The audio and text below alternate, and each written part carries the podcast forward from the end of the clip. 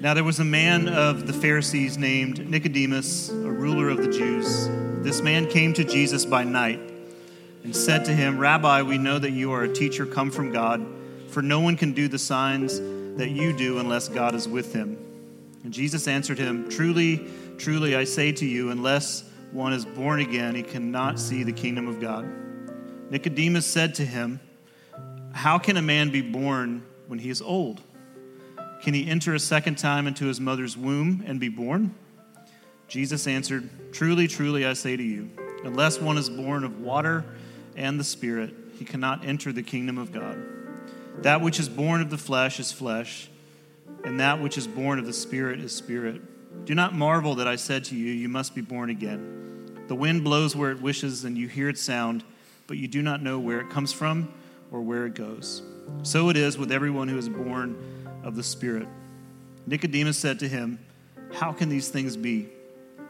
And Jesus answered, Are you the teacher of Israel, and yet you do not understand these things? Burn. Truly, truly, I say to you, we speak of what we know, and we bear witness to what we have seen, but you do not receive our testimony. If I have told you earthly things and you do not believe, how will you believe if I tell you heavenly things?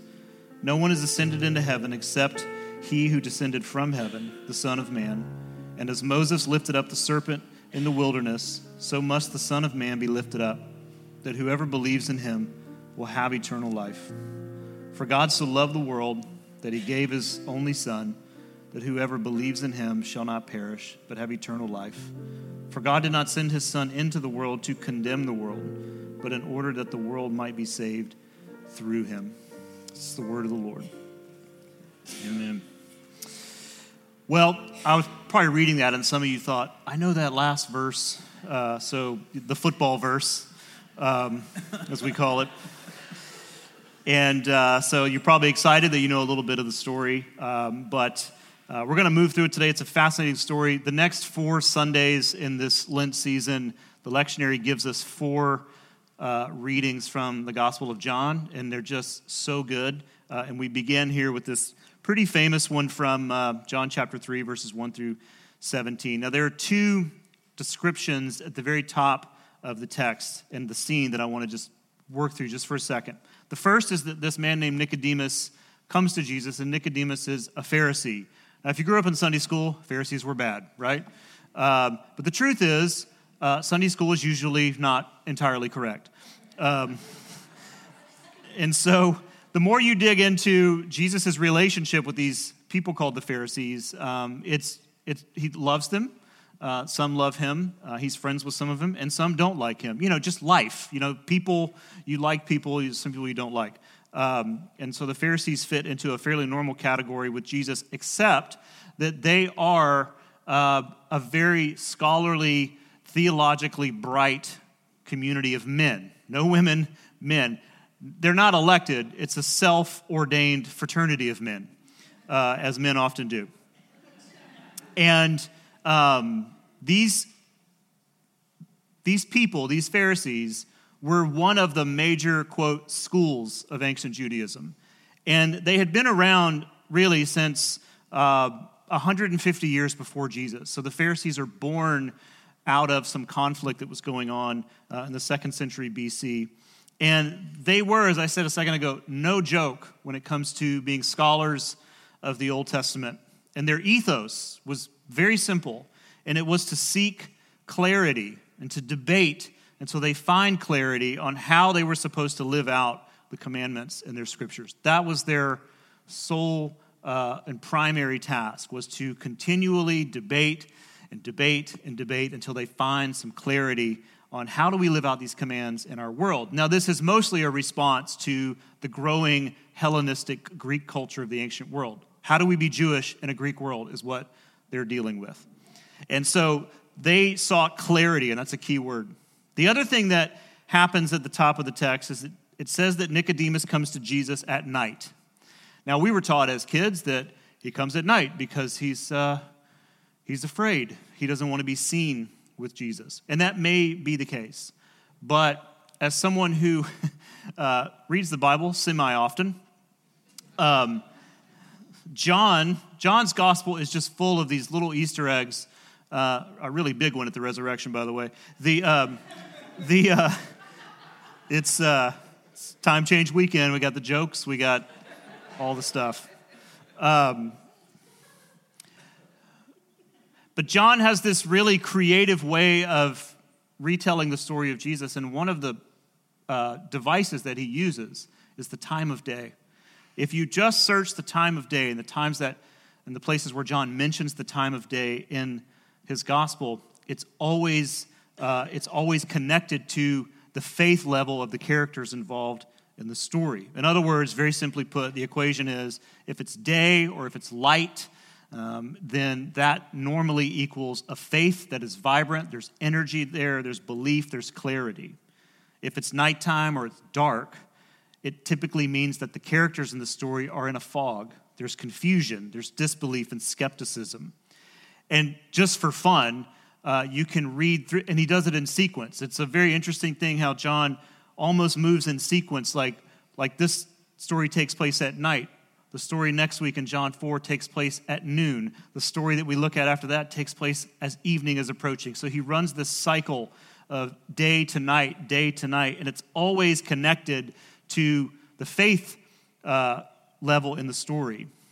And so in John's gospel, when stories unfold in the dark, we can assume that there will be little to no resolve in the story, only a continued sense of doubt and confusion, or just plain old fashioned uncertainty.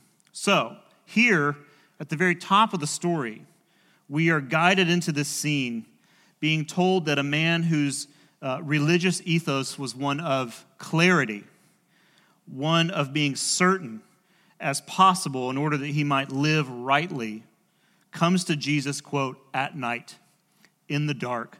There's still some confusion. Something is bugging Nicodemus about Jesus. So Nicodemus comes to Jesus at night. The old preacher joke is today's sermon title is Nick at Night. Um, the old jokes are the best, right? What is bothering Nicodemus about Jesus? He approaches Jesus obviously as a representative of a community because he speaks in this plural. We know that you are a teacher that has come from God. And so initially, there's just an interest in Jesus. Uh, Jesus is interesting.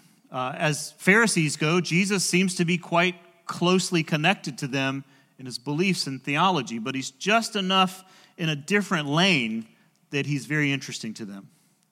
And so Jesus and the Pharisees are close in their thinking. And so, and yet Jesus has these interesting little exit ramps that, that are uh, not necessarily concerning to Nicodemus, but he's interested in finding out more. And so he comes to Jesus and says, Hey, what, what's the deal? And again, it's not just Nicodemus, it's his posse. We, and they're not with me tonight because, you know, I'm the spokesman, but I want to know some answers to some questions. And so he goes to Jesus and he, uh, he, he uh, what's the word? I'm tired too. He, uh, he compliments, I, that's the word. He compliments Jesus on uh, his, you know, his teaching, his signs that he's performing. You're obviously from God. And Jesus seems to completely ignore that and goes straight uh, into what might be the very heart and mind of Nicodemus at the moment to the thing that he really wants to know is Jesus, what is your deal? But he comes at him with his response, which is about uh, you must be born again. You must be made new. He says this to Nicodemus. Now, this word uh, to be born again in the Greek is it has, has layered meanings to it, which is kind of rare for Greek. Usually they'll just pick another word, uh, but this one has some layers to it. And Nicodemus seems to be hearing it on one layer, which is the word again. It means to be born again or anew. And so he's hearing it there, and that's where he stops. The literal, you, you can be born again, again. But the other meaning is also from above, that there's a sense of divine uh, birth that's happening in your life, a new life, a new creation, so to speak. But he doesn't go there. Nicodemus focuses only on the first layer, which is a rebirth, physical. And so he's very confused by the wording. He's also confused by the reason. What's the reason for that? Uh, now we live in a society where now when I was when I was coming along, never thought I'd say that. Uh, when uh, when I in the '80s, uh, it was very popular. This was the really the decade where people really began to see their children as little gods, and uh, you know, and on the on the cars was the little caution thing that said "baby on board," you know, which is what no one did in the 50s. Because um, the baby was just on the floorboard, is what that's what it should have said. Yeah. Baby on the floorboard, playing with daddy's pipe. Um, so there was this growing attention given to children, like, you know, we got to take care of them and stuff, uh, better than we have in the past.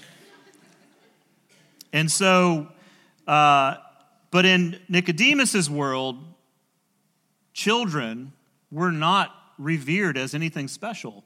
They weren't even really considered members of society until they reached a certain age. And even then, the dad had to, quote, adopt them in to the family. It's complicated. So to be a child in the ancient world is, holds no advantages. Um, and so he's confused as well by the reasoning like, why would I want to be a child again? Secondly, it's a culture on the opposite end that uh, admires age and wisdom. And as someone who has also worked his way up in the ranks as a Pharisee, why in the world would I want to go back to being an idiot child when now I can walk into anywhere and I have uh, influence? They did see themselves as privileged in many, many circles. And so he doesn't understand the reasoning of going back. Now, we love the idea of like, can I do over fifth grade? Because that was really bad. Um, he's also confused at the possibilities that Jesus is putting forth. Central to the whole dialogue in this chapter is Jesus' offer of a new life, a new way of being, ultimately, a new creation. And so, what does it mean to be born again for Jesus? What is confusing to Nicodemus about this? Again, I think all of us would love to be able to go back in time and maybe relive a couple of years of high school or do that freshman year in college over again. Anybody? Is it just me? Um, as I get older, I'll be 47 next Saturday. Um, I like offerings, so put those in the plate for me. Um, the uh, the uh, you know as I get older and things just don't you know things hurt more uh, you know and literally like I'm in physical therapy now for things going on with my back and like it's just you know no one you just start to feel like oh there's no going back to like being mobile and uh, I'm doing all the things I'm having you know, I've done the x-rays, I've done, I'm in physical therapy, like I said, and, you know, it's just, it reminds me of this routine, and it's one of my favorite stand-up routines of all time. It's Sinbad, afros and bell-bottoms. And um, thank you. And he has this whole bit about, hey, man, when you're like 15, you get hit by a car, you just get up and keep going, you know? But if you get hit after you're 30, you just walk, you learn to walk different. Like that's, does anyone know what I'm saying? Like this, I guess I just walk like this now. the physical therapist I see attends here, and she came in one Sunday, and I just had my leg up on the pew stretching. She's like, What are you doing? I'm like, This is how I stand now. This is what I do. Getting used to it. But Jesus is talking about not so much that, like a physical rebirth, but a whole new and fresh relationship with God. Um, you know, I do a lot of weddings in my field of work, and um, when this isn't funny, this is a serious.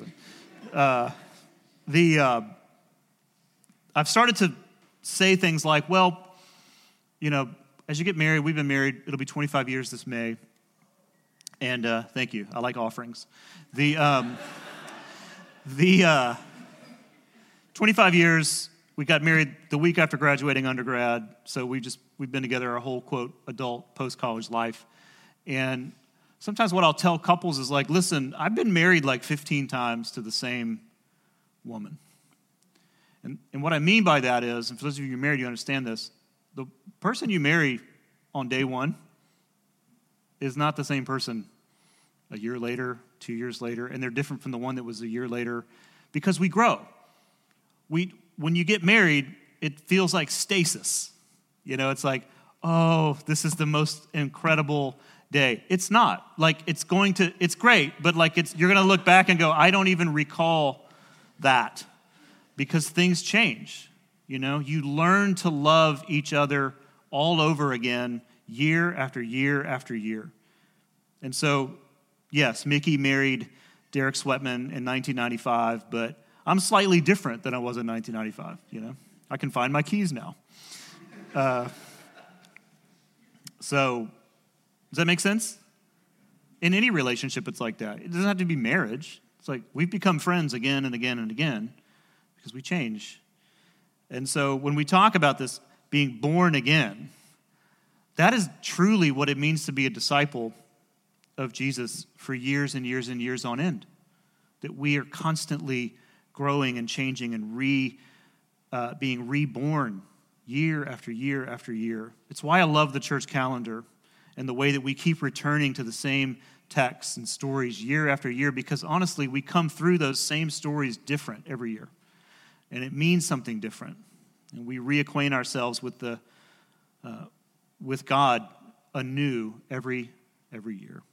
And so Jesus is positioning this to Nicodemus. Like, you know, it's possible that as a Pharisee, um, that you can experience a fresh, not so much a dogged, you know, uh, extreme focus on clarity, but that you can be born fresh again. This whole thing with God can be exciting for you again. It doesn't have to be a deconstruction, drilling down to what the facts are. It can be mysterious, like a marriage or a friendship. It can be ambiguous, like life it can do that. This is what this is what Jesus is doing with all the Bob Dylan stuff of like, listen, don't worry about the wind. It does what it wants to do. And Nicodemus is like, this is not the conversation I was wanting to have. but Jesus is doing this. He's doing this on purpose. He's trying to take Nicodemus away from uh, what what he's trying to lock in about God and push him out into a bit of a bit of a bit of a more fluid situation where it's more exciting and it's more relational.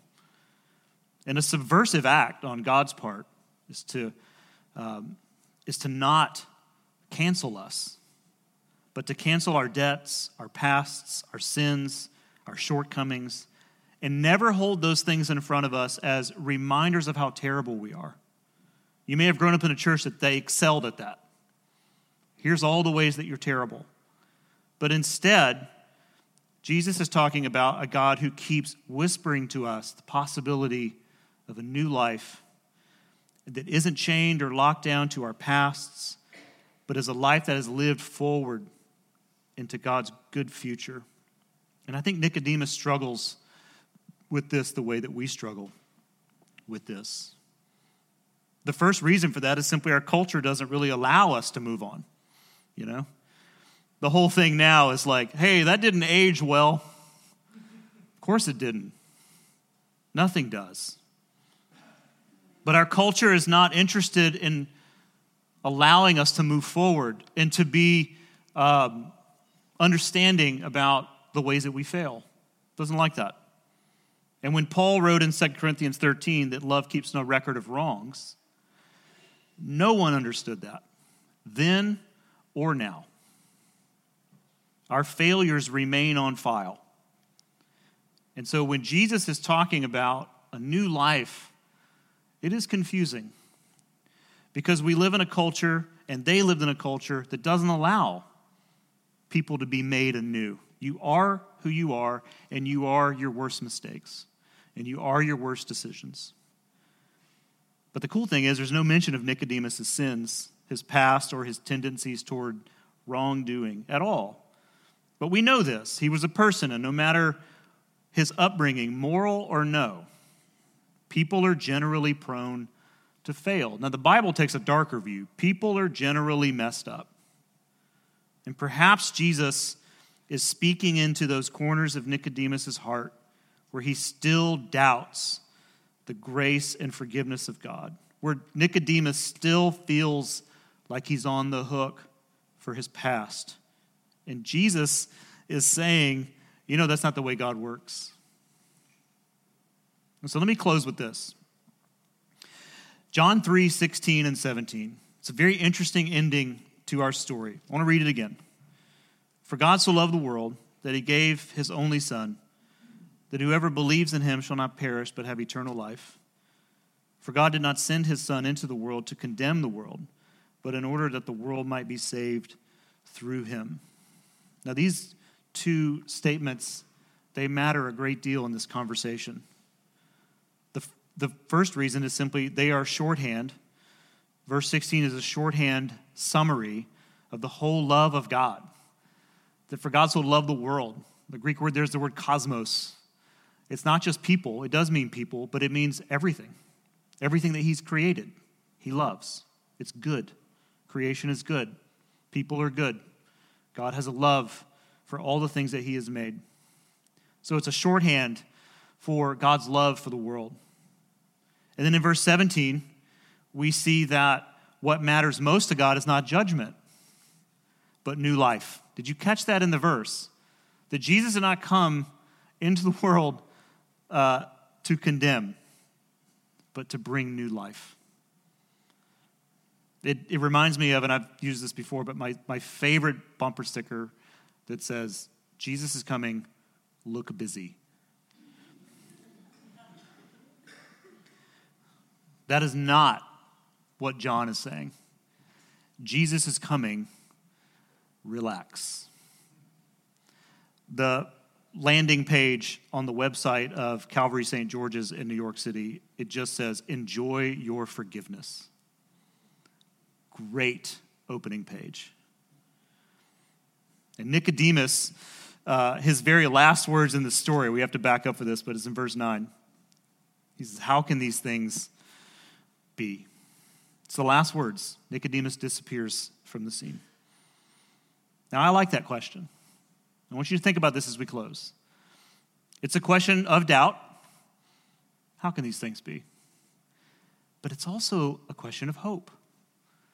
How can these things be? You see it? And that's how we should leave the room today and the next Sunday and every Sunday thereafter, rolling over that question and all the things that we've heard and sung about, asking, how can that be? And when a story in John, John's gospel doesn't resolve, and this one doesn't resolve at all, it doesn't mean that the person in the story is still in the dark. It, it, uh, it just means that the person is, uh, is not bad or doomed. It just means that there's still some road ahead. Nicodemus will appear again in John's gospel two more times. In chapter 7, he will be defending Jesus in front of leadership.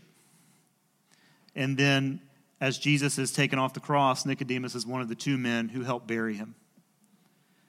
And so, Jesus isn't this uh, kind of God who's like, hey, this is the line and you need to cross it today, or I'm done with you.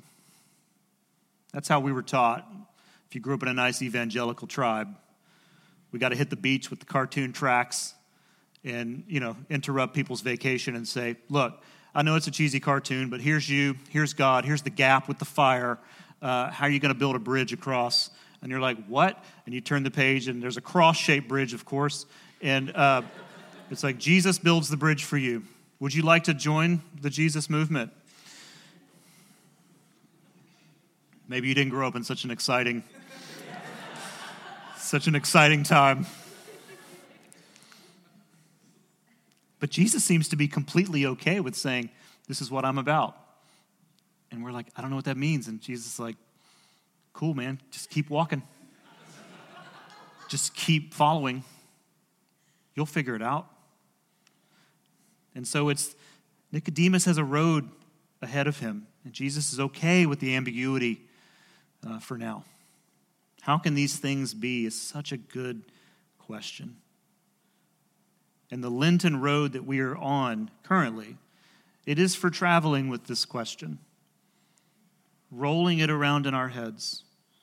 A question about the nature of God's grace in a world where such grace is very difficult to see. Amen.